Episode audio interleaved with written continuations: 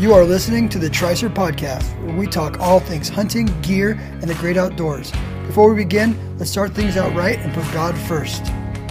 Lord Jesus, I thank you for Tricer, and I ask that you can use this podcast as a way to bring joy to all of our listeners. We lay Tricer and this podcast at your feet. Amen. All right, Kade Maddock, welcome to the Tricer Podcast.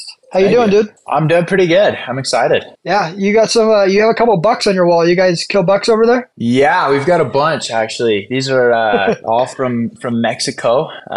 That's what I've done since I was a little kid. Is go down mostly family when I was younger, but started to turn it into a business, and mostly Coues deer, but deer in Mexico. Okay, what's the business called now?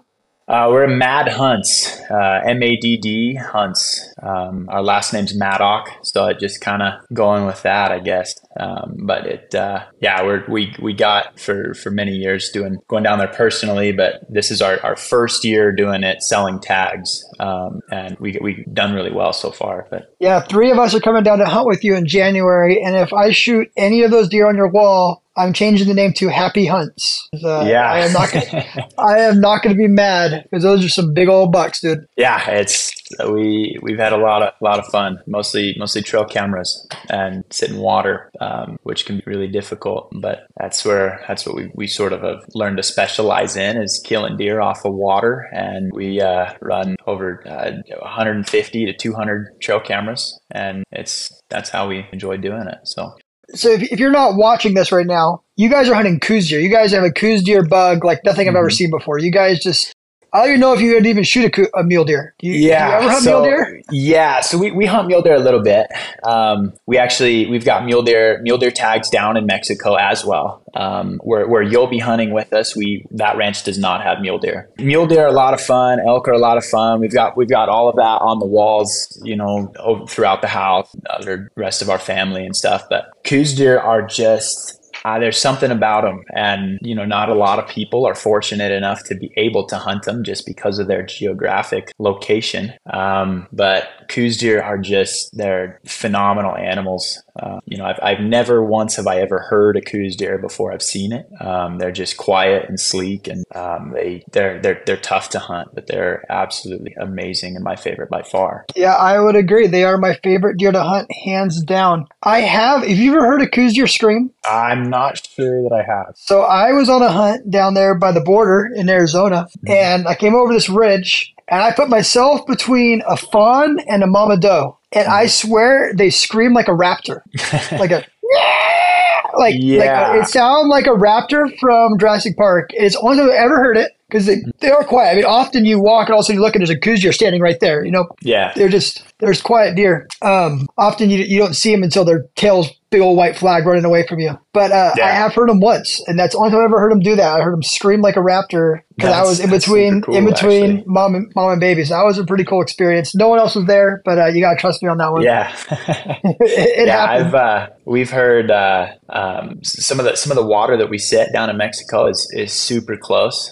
The second Coues buck I actually shot, I shot him at like 9 yards with a 300 rum, and I was like 13 or 14, and you know, super cool, you know, be able to do that. It was way overkill. I mean, long range rifle at that distance was kind of crazy, but when he picked his head up, you could hear the water dripping off of his mouth, but every step you couldn't hear it, and you could hear it. Just they're absolutely silent, you know, unless I guess you get between a mom and a fawn. That is awesome. I'm going to be shooting a 260 when I go down. I'm not bringing anything big, because small deer, small caliber. That's kind of my thing with Coues deer. I shoot 260 at those things.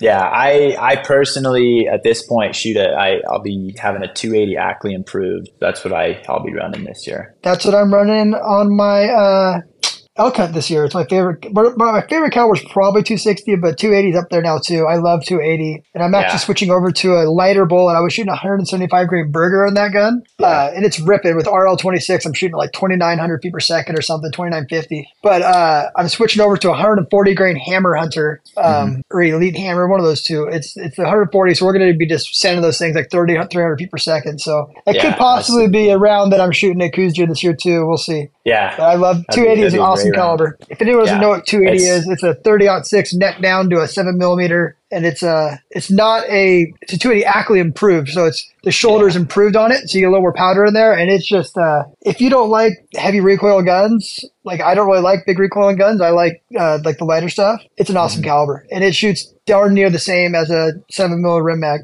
Yeah, phenomenal gun. I love mine. It's probably one of my favorites. My brother, he's shooting a 28 Nosler, which is kind of similar but not at the same time. It's got a lot more powder behind it. You can shoot heavier bullets with it, but I kind of like, I don't know. It's tough. We shoot a bunch of different rounds down there between all of us and kind of argue over which one's better all the time. But well, if you're shooting 280 Ackley, my father-in-law's shooting 280 Ackley, I should bring my 280 Ackley, honestly, because that way all three of us have the same gun. Yeah, it would kind of make it good for if something goes wrong, I could give you a round or something. Yeah, absolutely. I once hunted with somebody who was shooting a 6.5 284 Coues deer, and this guy never misses. He's the best shot I know, and I swear he missed 7 times within 3 days at some bucks. And he had he only had like 9 rounds. Those are small deer, man, and it just wasn't a good weekend for him. Yeah. And he had 2 rounds left, and I told him, like, if you can borrow my gun. He said, if I can't kill it with these last 2 rounds, I'm not going home with the deer. And because you can't buy those rounds 6.5 284 anywhere. And I ended up going after a buck and then shooting a different buck going after that buck. It's like 2 miles away. This other buck popped up. I shoot that buck, and I started gutting it. I'm like, hey, let's just gut this deer and hang it from a tree, and then let's go after the other buck, because that other buck's like a mile away. And then we went there, went over, like it was like 3 canyons, and got up on him, and he freaking hammered that deer like 280 yards or something, 290 yards, and dropped him in his tracks, and redeemed himself with 1 round left. Awesome. We went home. So that's awesome. But so I've learned that I always bring 50 rounds with me now. Because when I go out of state, because then that way if something goes wrong, I don't bring 50 rounds in my pack. I typically have 10 rounds in my pack, but I have them in the truck. Because if something goes wrong, I have them there. Because I shoot, like I said, 260 and 280, which is not a common caliber. You can't get them for Walmart. That's one of the issues of those calibers. It's tough to find for sure, yeah. I remember my dad, there's a buck that we hunted. The ranch that we hunt in Mexico is very little glassing. And he, my dad had been after this buck for a couple of years, really hard to kill. It's actually this buck on the end that you can't really see. I turn the camera, you can see this top one here. He, that buck has really, really long beams. He's got like a 20 and a 21 inch beam. I believe I could be wrong, and my dad's gonna be all mad that I got it wrong. But he, but that buck, he had this buck at like 400 yards or 300 yards, but when he dialed it, he dialed it for 100 yards short. And so he shot this buck, and when he shot him, he put it like 3 or 4 inches just low. And so instead of going right through his shoulder, it went right below, just through his leg. Didn't break nothing. It was, it was fine. The deer ran off, and he comes back and hunts this same buck. That was in December, and he comes back in the middle of January, just like a month later, and he gets this buck in almost the same spot, cranks it, and so he ended up shooting this buck twice, like a month apart. It was just really, really funny. Awesome. And so we give him a lot of crap for that, but it's a good time. So tell me about you. How'd you get into hunting? Tell me about your first deer. So my dad is a big hunter.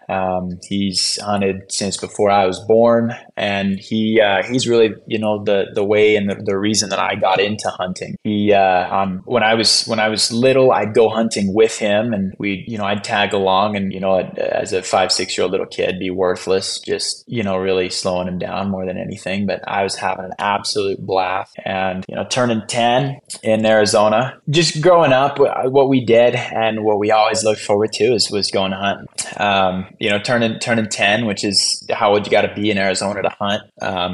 Hunt big game, at least. We put in. I drew a tag. I actually, it was 17B, my first ever hunt, and we were able to get out, and we glassed up some big deer, but I was still young, and that would have been a real tough hike trying to get in there and get them killed. There was a spike that we ended up getting at like 40 yards last light, the first night, and he he just stood there, and we were on the quad. I was on the back, and you know, of course the rifle was absolutely buried under everything. And so my dad got off and took the pack off, you know, took the other pack off, you know, took the bags off and sleeping bags and all this stuff, gets to the rifle, and this little spike just stands there for, I mean, legit like 2 minutes, you know, while we get everything set up. And, so dumb. And you know, I at the time, you know, for a 10-year-old little kid, it didn't matter if that buck was, you know, a little spike or if it was a 200-inch, you know, monster. And yeah, I cranked it and was absolutely ecstatic. It was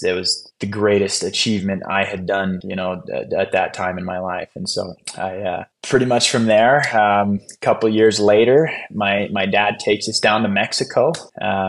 First year, two down there, we weren't hunting. My dad was hunting, but he picks up this ranch, and it was the first time that he'd ever had our own ranch. He'd hunted other ranches before with some other outfitters and things like that, but he wanted his own ranch that he could manage and he could, you know, run however he wanted to. He wanted to, you know, chase whatever deer he wanted and not what deer the outfitter decided. And so we went down there, started hunting it. After a couple of years, he started allowing us to shoot some of these deer and, you know, get more and more into it. It just from there progressed into what it is now. And it's my absolute favorite thing to do. So what does Mexico look like? I mean, like going down to Mexico, it's not Sonora, right? It's where would you consider where you guys are going down? So it's Sonora. It is so Sonora. We've got a bunch of ranches. Where we'll be going with you, where you'll be coming with us is a ranch that's about an hour south of Hermosillo. Hermosillo is like 3 hours-ish south of the border, south of Nogales. And Hermosillo is like a four-hour drive down. Yeah. Once you cross. Yeah, okay. Yeah. And so everything for the most part is pretty centered around Hermosillo. It's just when a lot of people are concerned with oh, you know, the cartels, oh, there's, you know, Mexico, there's when people first talk about it, it's a lot of people get nervous. We've never had any issues, but everybody's, you know, my cousin has a friend that knew a guy that, you know, he went down to Mexico, yeah, and got beat up, and everybody knows somebody like that. We've never had any issues. However, we do know that, you know, the closer to the border you are, then there's more issues. So we like to be more southern, and we like desert ranches as well. So desert ranches, there's not quite as many deer, but I believe that there's bigger deer on desert ranches. There's a better caliber of deer. A lot of people don't want to hunt them, so those ranches typically are more southern as well. So we try to. Is that because like where you guys are hunting, it's more sitting water? People want a glass and treat it more like a western hunt. Is that why? Okay. Yeah. So there's a couple different reasons. So one, yeah, it's like sitting water, and people can say what they want, but you know, when you got to sit in this little ground blind and it's, you know, your, you know, few feet by few feet box, and you got to sit there from sun up to sundown, and you got to be quiet the entire time and focus to make sure that a deer does not come in and you miss it, you know. And so it's like sometimes I've sat for 14 hours at a time, you know, for 10 days in a row, and it's really, really difficult to do that. If a lot of people can't do it, and you'll hear guys that, oh, that's easy, you're just sitting in a chair, and then they come down there and they try it and they don't want to anymore. It's a lot easier mentally for a lot of people to glass. There's a lot less deer. And so like I hunted a couple of years ago for a buck that my dad actually killed this last year. This buck's giant. It ended up grossing at 129 and change, and its net score was 125 and change as a typical buck. And this buck, while I was sitting for it, I sat for it in for the duration, the majority of the January hunt. And I went, you know, I'd go a day or two without seeing a deer at all. And that's really hard for people. On the mountain ranches, you can go and see 100 deer in a day. And on the desert ranches, you might not see a single deer for 2 or 3 days. That's really difficult for some people as well. Yeah. Well, I know I talked to your dad, and he basically told me if you shoot a deer under 100 inches, you're probably not going to bite it back. He told me, yeah, if you're willing to sit water for 10 days, you should have opportunity to big buck. But you have to be willing to do it. And when someone who has as much experience as your dad and you have done this for so long, and they tell me that, I say, people wait a lifetime to shoot a 129-inch deer. If I have to sit there for 10 days, I don't think I'm going to shoot that caliber of deer. I'm not saying that, but if you have to sit, to shoot even a 100-inch buck, if you have to sit there for 5, 6, 7, 8, 9, 10 days to shoot a 100-inch buck, people wait a lifetime to get that chance. So why not take that sit and do it, you know? Yeah, absolutely. And we got a lot of guys that come down there, and, you know, we'll get guys that come down there, and day one they're down there and they crank like a 60, 70 inch buck. And, you know, that's just not a good thing to do. That's, you know, some of these bucks can get to that awesome, you know, 110 plus caliber of deer. And that's what we try to let them get to. We try to let the deer mature. And when they mature, they're able to get to this caliber of deer that, you know, you look at and it's a no brainer that I'm going to shoot that buck. This last year, I passed the buck 3 days in a row at less than 100 yards, less than 50 yards with a rifle that we're guessing, you know, 105 to 108 because he's not a mature buck. And he's actually this 129-inch deer that we killed. The 2 years before, he looks really, really similar to him, you know. And so that buck that's 129, if we'd have shot him 2 years before and he's 105 to 110 somewhere in that window, well, then, you know, you just killed that, you know, S-tier animal before he gets there. And that's what a lot of people struggle with, is letting deer get to that, you know, amazing caliber. So get me excited. We've had like the craziest rain ever. Yeah. How big are you guys? Look at the cameras again. How big are these bucks? Are they going to be giants? So, unfortunately, we have tried running cameras year round. The cameras, when you're running like 200 cameras, the heat down there fries them. It's miserably bad for the cameras. So we're going to go down here in November. And November, we're going to set the cameras. And so between November and December, and the December hunt to January, that's when we gain all of our information on these on these deer typically. So nice. Keep going. I'm sorry. So the rain, you can't run the camera, so you don't know how big the deer are yet. Yeah, and so that's what's tough is we go down, and in a span of 3 or 4 days, historically it's mostly been 3, but occasionally on a year we'll take a 4th day, and we'll set all of the cameras. And so we're running around these ranches, and it's a lot of ground that we're covering to be able to set all of these cameras in just a matter of, you know, a couple days. And then we run them, and while we're hunting down there, we got to manage all of these cameras. And so I you know, in talking to people and out of everybody that we know of, we firmly believe but we firmly believe that we have the best collection of Coues deer trail camera pictures out of anybody. We've got, you know, terabytes worth of trail camera pictures going back years, and some of the stuff we save isn't necessarily just Coues deer. I mean, we've got a video of a lion killing a deer off of water. We've got pictures and video of jaguar down there. So we've got. Have you ever seen the jaguars in person? I've never seen them in person. Nobody yet has ever seen them in person. We get every year or two, we get pictures of them. We've got some video of them off of truck cameras, but we've yet to see one in person. They're really nocturnal, but you're able to get some pictures of them. And now, how much bigger are the jaguar than a lion? Much bigger, right? Significantly bigger. I don't know a whole lot about, you know, like cats, and, you know, I could tell you, oh, that's a really big mountain lion, or that's a small lion, but I'm not an expert. But the jaguar that we've seen are significantly bigger for sure. Wow. Now down there, I know jaguars are protected, obviously. Are lions protected as well? So they're not protected. There's a way. It's sort of complicated. It's a difficult process. Sometimes it's not even a guaranteed process, but you can get tags for them under certain circumstances, but for the most part, you can't really shoot them. Yeah. Okay. Yeah. Gotcha. I was just curious.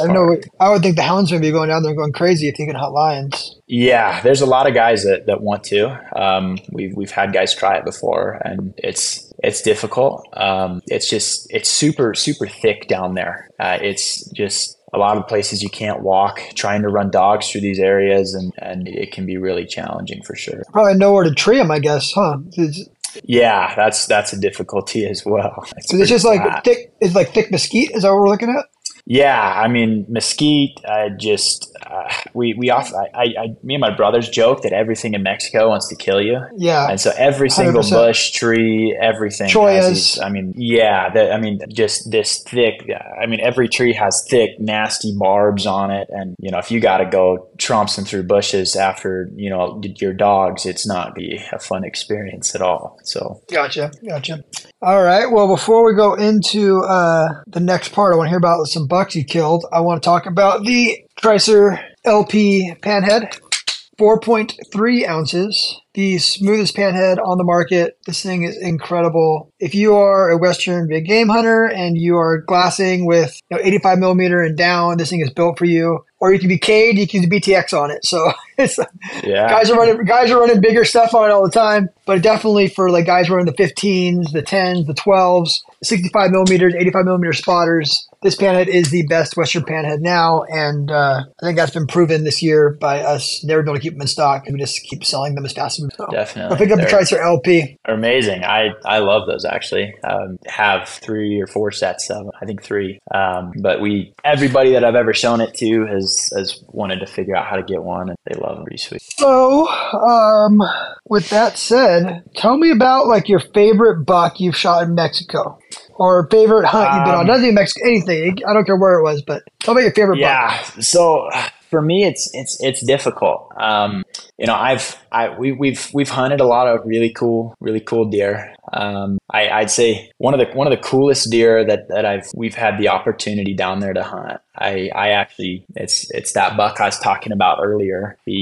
I hunted him 2 seasons ago. And so I hunted him really hard, and I unfortunately was unable to get him killed. But that year when we went to in November to set up all these cameras, we were driving between water holes to where we're setting, and in the middle of the day, seriously, 5 feet from the side of the road while we're driving is this buck jumps up, and he just darts across the road, and we were able to see him for 3, 4, 5 seconds, and that's it.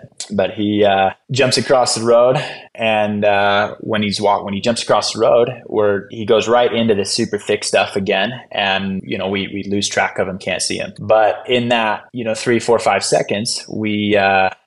I remember looking at my dad, and it was silence. And this buck, he was the biggest buck I'd ever seen. My dad's seen some pretty big deer, but for me personally, that was absolutely the biggest buck I'd ever seen in person. And over the next couple weeks, we did that, and then we've set all these cameras, and then we go home. And it was it's a month later now that we get to go back and hunt. So during that whole month, we've been talking about this buck, and he's got a cheater off of his right and his left G2. He just super massive, super long beam, super wide, everything that we talking about. This buck was just absolutely giant. And so we, just go back into the hunt, and nothing, we'll look at deer, and no, that's not that buck. That's not that buck. It's not that buck. And we get into later in the season. We get into the last half of the season, and we find this buck on camera, and it's just one picture, and it is just this giant buck, perfectly typical. Very, very little, just super massive. Everything about this buck is huge. So I pretty much abandoned the buck that I was hunting, which even at the time was like a 110, 112 inch. Buck, got a double main beam, lots of trash coming off of him. Super cool buck that I was hunting. So for people who don't know, what Boone and Crockett is 110, correct? Boone and Crockett has to net 110, correct? Yeah. And then non-typical has to be 120? I'm not 100% sure what I think it's 120. I'm not 100% sure what non-typical is off the top of my head. Okay. People might not understand. If you don't hunt coues deer, you're from the, out east, or you hunt, up north, that sounds small. Normal coues deer you're seeing running around, in Arizona, is probably the 70 to 90 inch range. And you'd be stoked to shoot a 90-inch buck. A 110-inch buck is one of these bucks that you're, hunt a lifetime for. A 129-inch buck is like a 240-inch buck. It's a giant buck. It's a big deer. We actually, let me grab this really fast. We got, I got sheds I can show you. This is this obviously everybody's going to know is a giant mule deer. You know, that's one of the biggest mule deer sheds we've found. And that's a really big mule deer. However, this is a really big Coues deer. Wow. And that's a really big size difference, but both of these deer are a similar caliber of deer. They're just, it's a different species. So it's a little bit more challenging to, you know, look at some of these deer and I don't know, you look at a big mule deer and you can tell that that's just a giant frame, but Coues deer sometimes, to inexperienced hunters, you know, a 90-inch buck, you know, they'll confuse a 90-inch buck with a 105-inch deer just because it's difficult sometimes. So you're looking for a big, I'm sorry, we're off topic of your deer, but like, big eye guards got to make you just go crazy, right? Like I love big eye guards like Coues deer. I love how the I love KG. I like wrapping in. I love big 4-inch eye guards. You know, and they get some gnarly eye guards on them. Yeah, the second buck I ever shot is that buck off that I shot at 9 yards with that 300 rum, and he has a 7-inch eye guard and an 8-inch eye guard. That's awesome. And these deer only weigh like 95 pounds. I mean, 90 pounds. They're light, so that's a huge eye guard for a little buck. Yeah, we actually on our ranch down there, we actually have really big deer, like big bodied deer, and so we get a few 110 kind of pounds, and but that's on the high end. So they're definitely bigger down there. I'm not 100% sure why, but just kind of are, I guess. Not as many guys driving around side by side chasing them, making them get exercise. That's why. Yeah. Definitely for sure. Getting fat in those bushes. You don't have to run. Don't do so many hills down there. Our bucks are all up in Sky Islands in Arizona. All right, keep going. Sorry.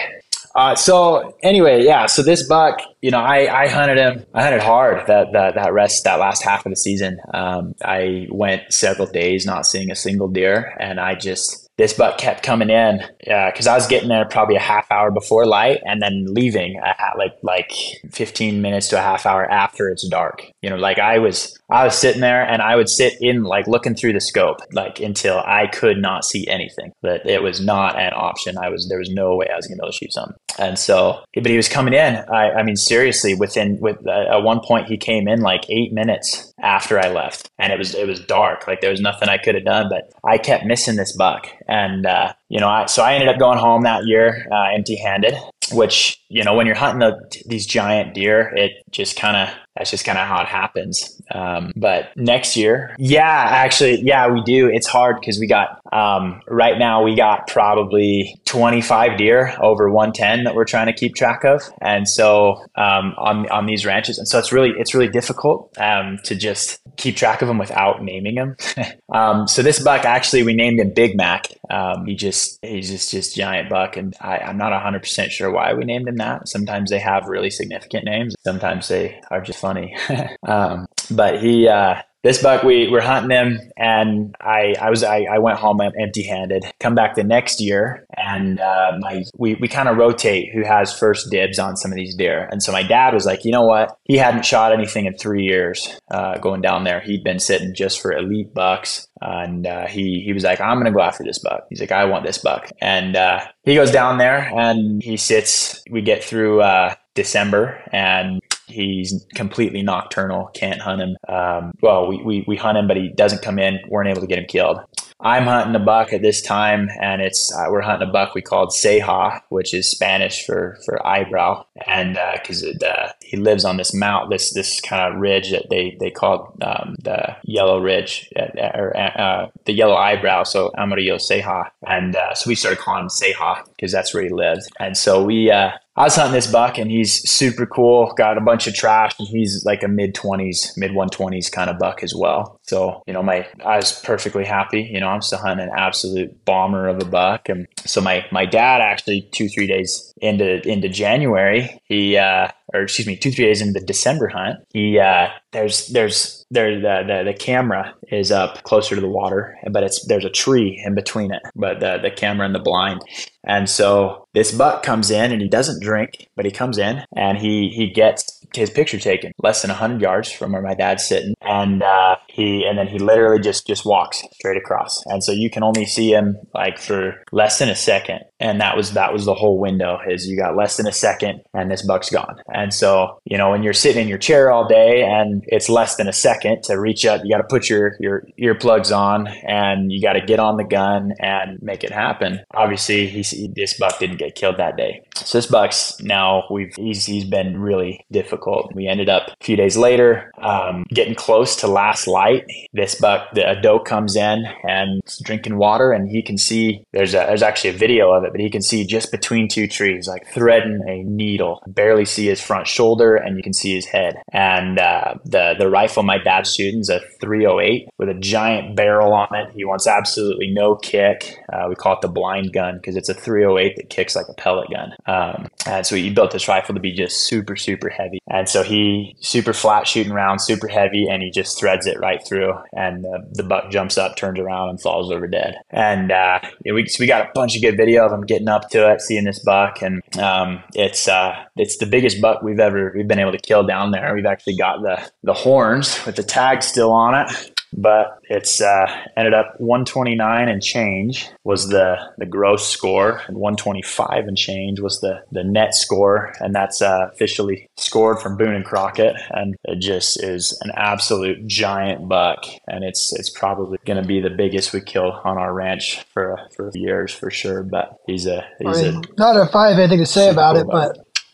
Yeah, it is awesome. I hope so. That is awesome, man. Bigger one, that'd be sweet. So that buck, I mean, and the crazy thing is, like you said, that one buck you shot had 9-inch eye guards or 8-inch eye guards. Yeah. That buck there only has it has a lot of mass, but it only has 4 or 5-inch eye guards. Yeah. It's so funny how we killed a buck one time, and I think it might have been a 3x3, but it was old. I mean, the teeth were gone. It just didn't have a big frame, but he had 6 or 7-inch eye guards. It was just the coolest buck. It was just so weird. All of his growth was in his eye guards, not his antlers. It was funny. Yeah. This buck, he's actually it's hard, just looking at just the horns, but this sheds off a 110-inch deer, and it just absolutely dwarfs it. And, it's not even close, but it's tough to, with these deer, it pictures and video, it just doesn't do them justice. You got to see them in person, but he's a cool buck. That's definitely one of the coolest bucks that I've had the opportunity to hunt. And even though I didn't kill him, he's still,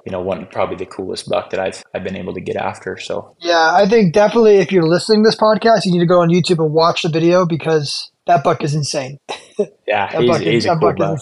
He's a super good buck. We're hoping this year we can have some bucks in that caliber, but it's still up in the air. We'll find out here pretty quick. So something big is going to die down there. There's enough people going; it'll be fun. So I don't think you're having any trouble filling hunts. But after saying you have 25 bucks over 110 on the ranch. Trouble.